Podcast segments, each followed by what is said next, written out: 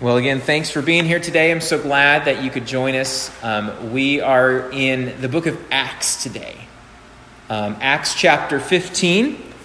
And if you've got your Bible, you might want to open up to verses 36 through 41. So, Acts 15, 36 through 41.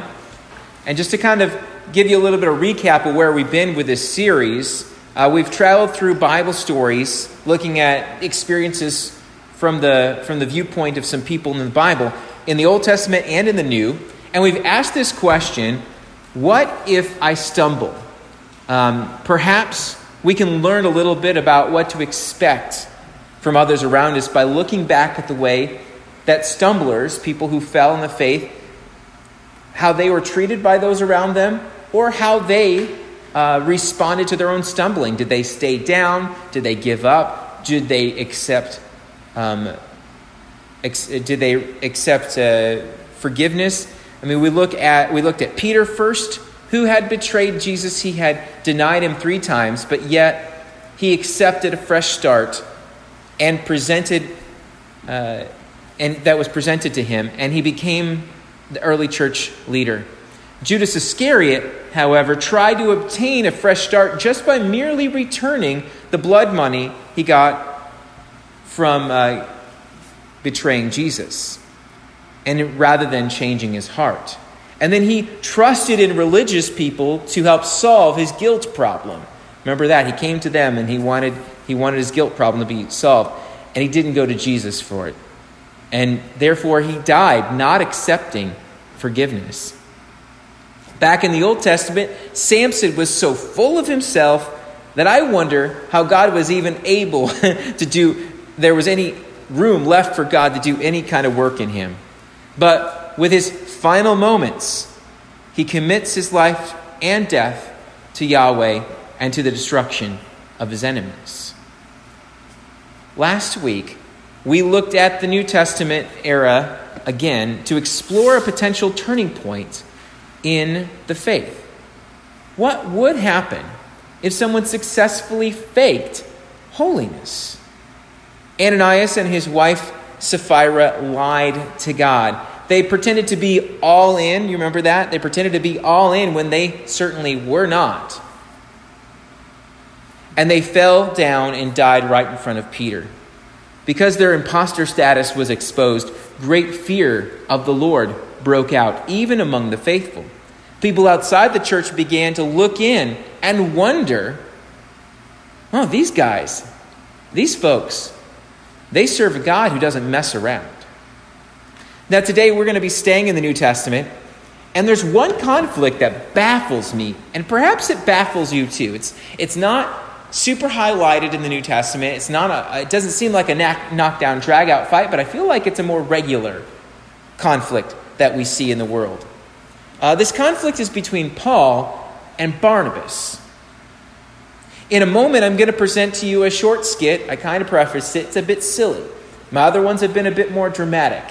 Uh, so feel free to respond in whatever way you want. I hope nobody brought tomatoes today or rotten fruit of any kind. But we're going to be looking at bits and pieces from the story from Acts chapter 15. And you see, anytime that there's conflict, no matter the severity, some people will always try to make it worse, trying to make a bigger deal out of something that's not really there. But my main question today is I want to ask is this Can Christians agree to disagree and it not be a sin? So go with me now to a place of roving reporters, anxious anchormen, and a Bible character who's never been on TV before.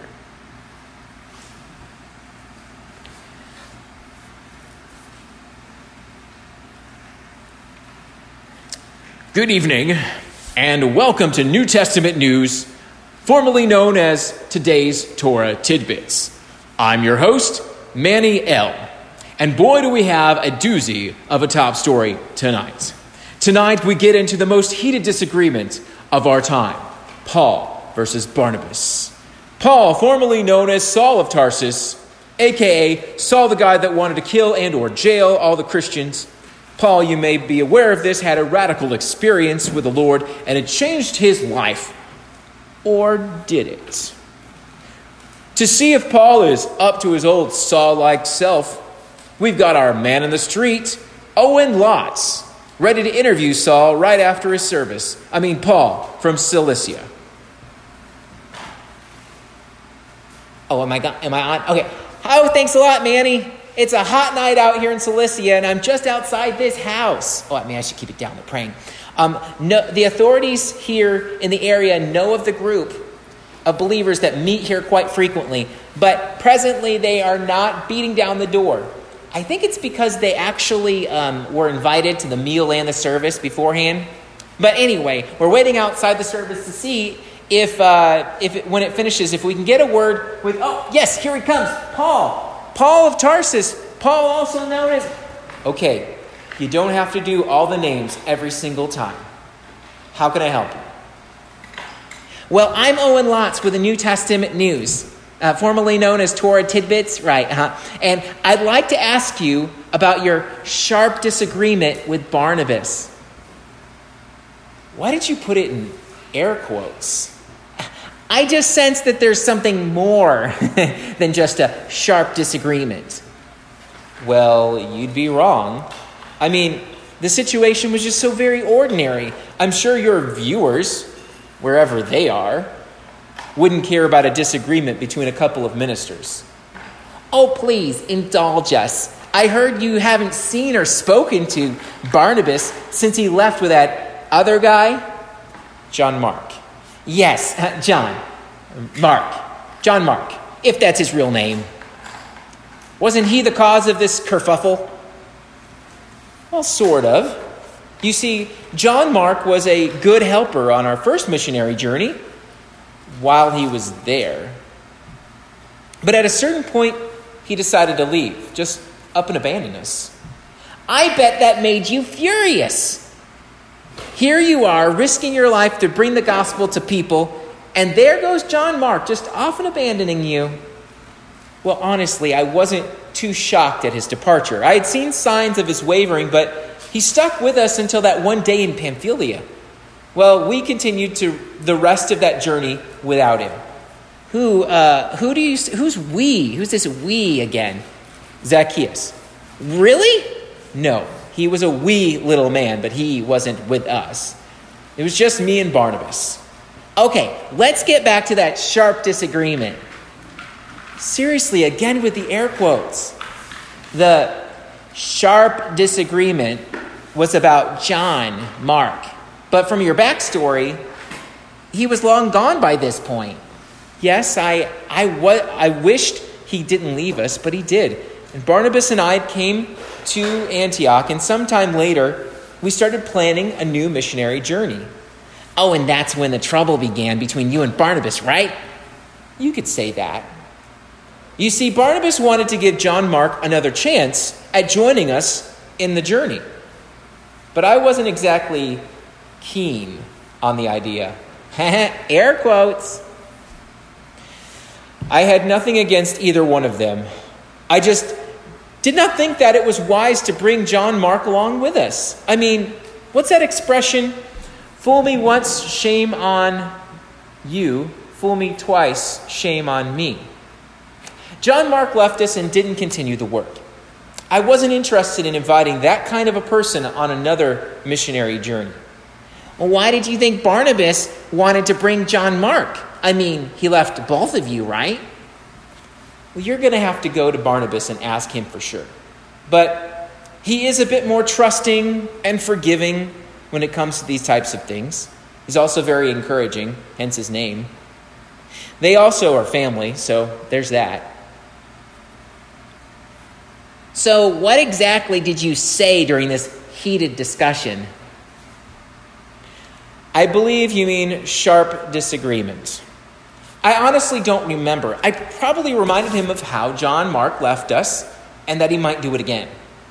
Barnabas reminded me that we are to for, be forgiving and that he personally trusted John. In the end, we decided it was best if we went our separate ways. Ooh, sounds spicy. To forgive or to be wise? Which one of you was right? I think you're missing the point. Oh, I'll get to the bottom of this furious argument, sharp disagreement. Whatever it is, I'm going to uncover the truth. Reporting from Cilicia, I'm Owen Lotz with New Testament news. Back to you, Manny. Thanks, Owen. Uh, that was very um, uh, er, informative. Okay, so just in case you missed it, here's some of the details. We're going to read Acts chapter 15, verses 36 through 41. Sometime later, Paul said to Barnabas, Let us go back and visit the brothers in all the towns where we preach the word of the Lord and see how they are doing. Barnabas wanted to take John, also called Mark, with them, but Paul did not think it wise to take him, because he had deserted them in Pamphylia and had not continued with them in the work. They had such a sharp disagreement that they parted, wet, parted company.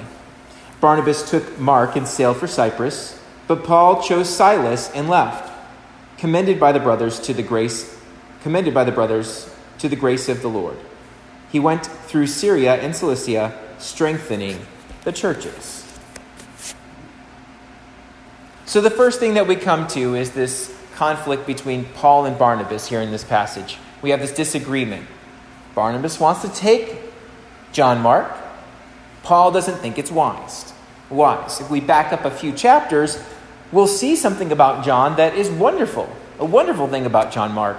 Uh, Acts 13 5b says, John was with them as their helper. I love sign language. Do you? I enjoy it because this was one of the first signs I learned. You put your, your fist with a thumb up on the middle of your palm and you push it up. This is the sign language for help.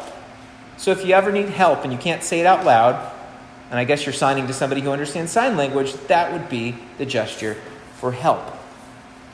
Helper, you just throw the R up there in the air afterwards. But anyway, I am so grateful for people who are helpers. It's nice to have people to assist you in ministry. And of course, we have several people here that are helpers. I'm grateful to my daughters when they're able to help me with the computer and playing digital music. I'm grateful to our Sunday school teachers, Donna and Bev. I'm grateful to Jackie, who does such a good uh, job of keeping our yard kept so well here at the church and the parsonage. Right now, of course, we're surely grateful to our contractor, Randy uh, he's been such a blessing to help us in the ministry right now. And I'm thankful for each and every one of you here today. Sharing a message from the Lord and leading worship and song is so much more enjoyable when there's others to participate in it. Helpers. Look for the helpers. John Mark was a helper until he wasn't. We don't know why he left, but it doesn't seem to sit well with Paul. Paul wasn't interested in traveling with someone who might leave them again. Some of the reading I was doing this past week on the story suggested Barnabas was partial and forgiving of John because they were related.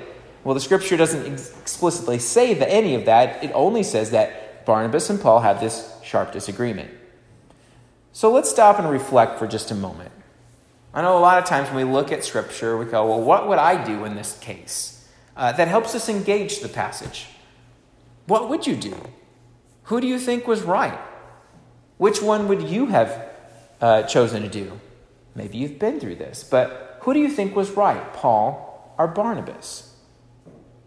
If you could ask Paul or Barnabas, go back in time and ask them a question, what would you ask them about this split?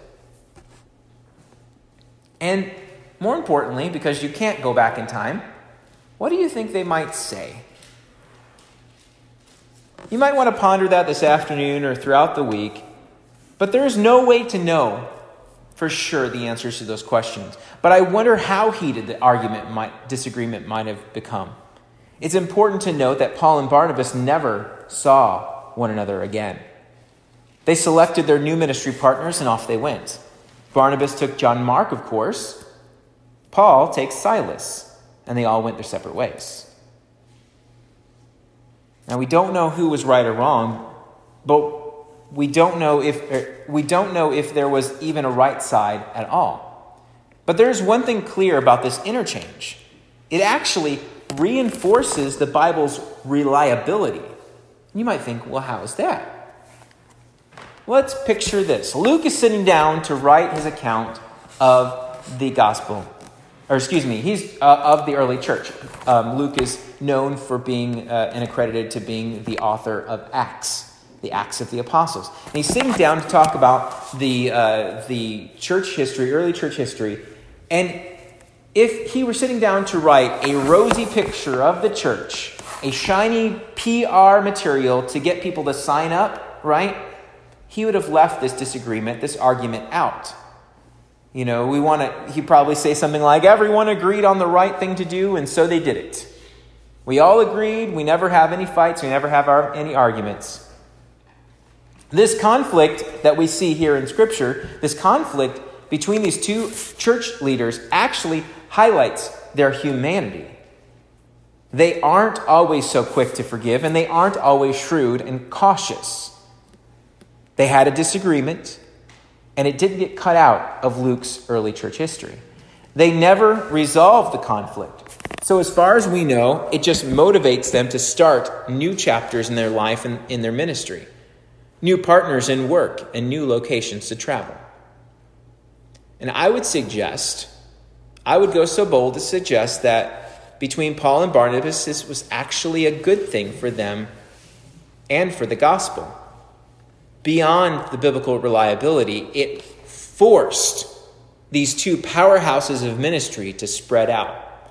Sometimes, if you've ever had staff leave in a church or whatever, um, sometimes a, a pastoral staff could be doing so great in one location and they're ministering to all the different departments or whatever have you but there's a there comes a time where maybe they need to go plant a church, or maybe they need to go take a church of their own and lead as a lead pastor or something like that. And for them to grow personally and ministerially, um, but also to spread the news, to spread the gospel, and to plant more churches throughout the world.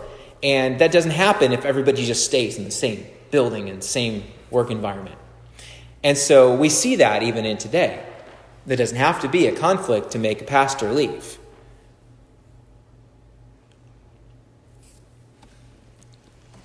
Now, the question still might remain because anytime there's a fight or an argument or a, dis- a disagreement, you might think there, there has to be someone right.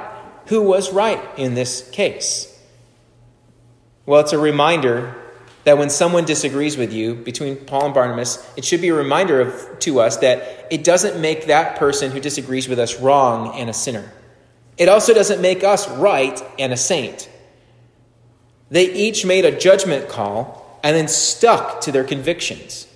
It's important to note that this is not a disagreement about theology. That's a key sticking point. This is not a theological disagreement. That we would have trouble with. That seemed a bit more clear cut. This was simply an administrative disagreement, a judgment call. And sometimes we make it a matter of sinner and saint when we become, by becoming the former while believing that we're the latter. We think we're a saint when we really are probably the sinner. You see, the classic uh, disagreement, you may heard this trope before, but about the color of the carpeting. Oh, we're going to put new carpeting in the church, and somebody wants it to be bright orange, 1970s bright orange, and somebody else goes, no, I want it to be tan or gray. And there's a conflict there, and people are butting heads about carpets. It's flooring, okay? It's flooring. Nothing spiritual about carpet. But a person who stews over that conflict, that disagreement, and it starts to believe the worst in the other person that they're having this, who is opposing them, rather than seeing their point of view, it at that point becomes a spiritual matter inside that person who's stewing over it. The stewer uh, begins to think hurtful thoughts about the other person's spiritual status. Oh, well, they're not really a Christian because they wouldn't do this. And it's just because that person disagrees with them.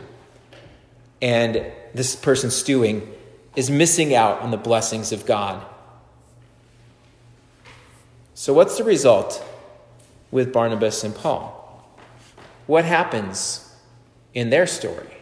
Well, Barnabas, as we learned, um, it seemed like it was a fairly common name. I, I can't conclude entirely, but I don't think all the Barnabases were the same guy.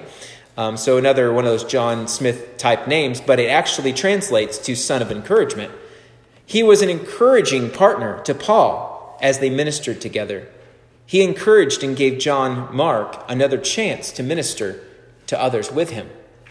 I'm sure that helped John Mark greatly because he has a little bit more of a story. You see, he goes on to write what is believed to be by many scholars the earliest written account of the ministry of of Jesus. He wrote what we know as the Gospel according to Mark. And even though he wasn't a disciple himself, tradition holds that he was present when Jesus was arrested. We get that from Mark 14, 51 through 52. It says, A young man wearing nothing but a linen garment was following Jesus. When they seized him, he fled naked, leaving his garment behind. Oh my goodness, super embarrassing. Why haven't we heard more of this? Well, there's a really good reason. It's only in Mark's gospel. Why would Mark leave such a tidbit in there? It's because it's about him and it's embarrassing. Okay? It gives validity to his scripture because it's verifiable. For one, people around the time when Mark would have written it would have gone, Yeah, that happened. Boy, that I'm sure Mark wants to forget it, but he left it in there. It's, the, it's only in his uh, account of the gospel and it reinforces the accuracy of Scripture because it's an embarrassing thing. You would have left it out. It's bad PR. I mean, you know what happened to Noah when somebody saw him naked in his tent, and that was that was no good, no muy bueno. Okay, here is not not okay. And so, um, for for him to leave this in the scripture um, was uh, embarrassing, but it also helps give weight to the accuracy of scripture. So that's what happened to John Mark. But Paul and Silas, one of the biggest things that happens to them, I mean, they go on to minister, and I think they're even more of a household name in the New Testament than even Paul and Barnabas. You see, at one point, they have a real jailhouse rock. Not only do they go around strengthening the churches in Syria and Cilicia, well, when they're persecuted and jailed, God works a miracle. You might remember the story. They're all sitting in jail, shackled up big time, and they're worshiping all through the night and singing. And all of a sudden, an earthquake shakes all the chains loose and all the doors pop open. And when the jailer wakes up and figures out what has happened, he tries to kill himself. But Paul says, No, we're all here, it's fine. And that very night, the jailer comes to faith, and he and his whole household are baptized into the faith. Now, of course, Paul and Silas had many other exploits, but that's the one that sticks out in my mind. And as I was digging and, and trying to understand this whole concept of Paul and his story and how it intertwines with John Mark, because it seemed like they were the one that had the big conflict. 2 Timothy 4 11, Paul is at the end of his career, and he seems to know that he's at the end of his life. He's saying his final words to his son, as he says, Timothy, son in the faith. And he calls for Mark to come to him at this point. Says, Only Luke is with me. Get Mark and bring him with you, because he is helpful to me in my ministry. What a beautiful picture of redemption and forgiveness. You see, this helper, who was helpful until he took off, became helpful again in Paul's eyes. Unity and peace with others is so much more than never arguing. Think about that. It's so much more than never arguing. If you never disagree or maybe even argue with someone about something, chances are that you don't care all that much about anything or care that much about voicing your own opinion out loud. In the church, we're made of imperfect human people. And there's no need for us to hide our flaws, no benefit to sweeping them under the rug, just as those things are evidence of the Scripture's reality when we see them in Scripture. We are the regular examples of why Jesus died on the cross. He died even for me. With all my imperfections, with my opinions, they very well might lead to sharp disagreements or heated arguments. And he died for you with your thoughts on the best way to do ministry, your ideas of grace or your ideas of caution. He died for you even when you insist that you are right, even if you might not be right. He died for you. Christ's sacrifice on the cross brings us together. The ancient practice of partaking in the Lord's Supper as a reminder of what he did for us and what he continues to do, even in spite of us and what he desires to do in the world through us. We may not always agree on everything, and that's okay. But we can agree on this Christ died to set us free from sin. This morning, I want to conclude with partaking in the, Lord's Supper, the Last Supper, the communion. And uh, in our church, it's, a, it's one of the few sacraments that we call sacraments. And um, it's an important one. In our church, we don't use um, fermented wine. You probably are aware of this, but I always like to share that anyway. And if you want to know more about why that is, I'd love to talk to you about that. The communion supper, instituted by our Lord and Savior Jesus Christ, is a sacrament which proclaims his life, his sufferings, his sacrificial death and resurrection, and the hope of his coming again. It shows both it shows forth the Lord's death until his return. The supper is a means of grace in which Christ is presented by the Spirit. It is to be received in reverent appreciation and gratefulness for the work of Christ. All those who are truly repentant forsaking their sins and believing in Christ for salvation, are invited to participate in the death and resurrection of Christ. We come to the table that we may be renewed in life and salvation and be made one by the Spirit. In unity with the church, we confess our faith. Christ has died, Christ is risen, Christ will come again. Let us pray. Heavenly Father, we are so grateful for Jesus' sacrifice on the cross. We know the story doesn't end on the cross, but we want to just pause there to recognize his deep, deep sacrifice. And maybe we've been around the block in church culture, and maybe we're new to it. But conflict is always around the corner, and sometimes it's not a matter of sin. Sometimes it's just a disagreement. And Lord, even in those disagreements, in those judgment calls, we can still have unity in you. And as we partake in the body and the blood today, I pray that you would help make us more unified today than we were yesterday.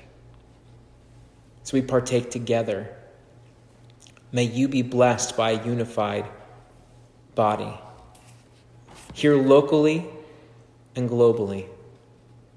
All the Christians around the world who are partaking in the sacrament today, as a way to connect with you, as a way to accept your continual love and sacrifice and forgiveness for us. We pray and thank you for all these things.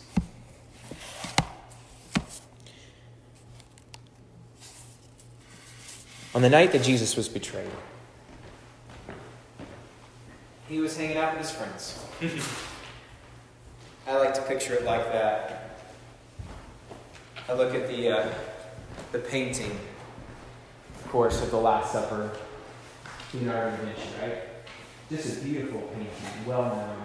Everybody on one side of the table, because that was convenient for the artist. and uh,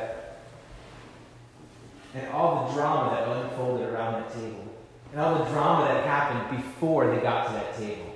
The conflicts. Who's greatest in the kingdom, Jesus? Who can I sit on your side or the left side? And Judas is silently plotting behind. And Peter is rushing ahead and doing this and that and the other thing. And telling Jesus, no, this is not what's going to happen. And all of those conflicting ideas and thoughts just shine all the more of Jesus' grace and mercy and sacrifice for imperfect people in an imperfect world, trying to live out his sacrifice and his love in this world.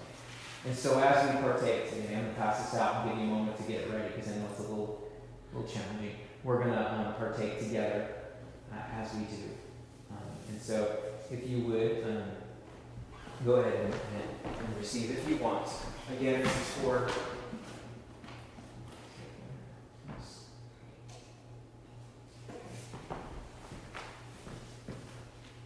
It's not mandatory. If you do not wish to, that is fine. I will come around to everybody for your convenience. If you need help opening, I'm more than willing to help.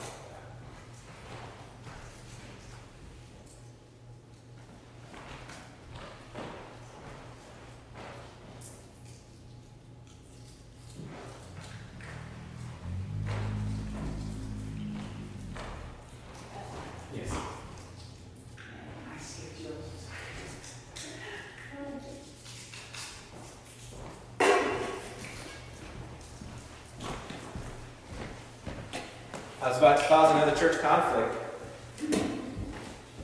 Don't skip anybody.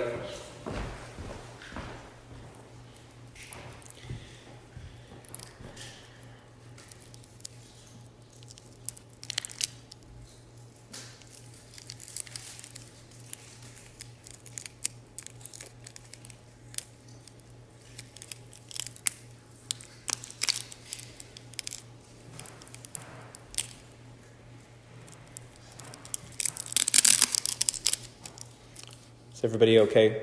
Doing all right? Got it? Okay.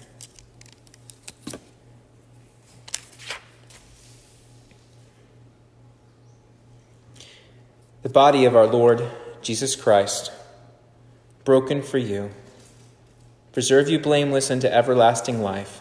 Eat this in remembrance that Christ died for you, and be thankful.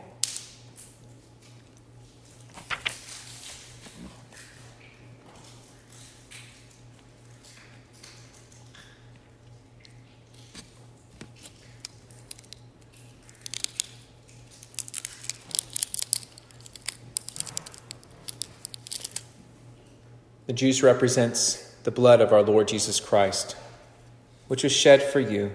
Preserve you blameless unto everlasting life. Drink this in remembrance that Christ died for you, and be thankful.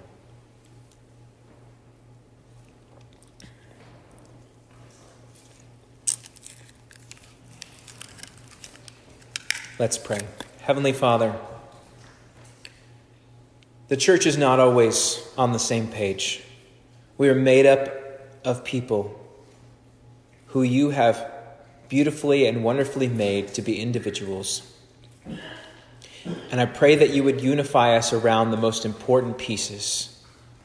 Help us to understand that we can agree to disagree, but that we can agree on you, our thankfulness for your sacrifice for our sins, our gratefulness for your grace and mercy your calling upon each and every one of us, and no matter what our circumstances are, you call us to spread the good news of the gospel in everything that we do. We thank you this day for all of these things. In the holy and precious name of Jesus Christ our Lord, amen. You're dismissed. Go in peace.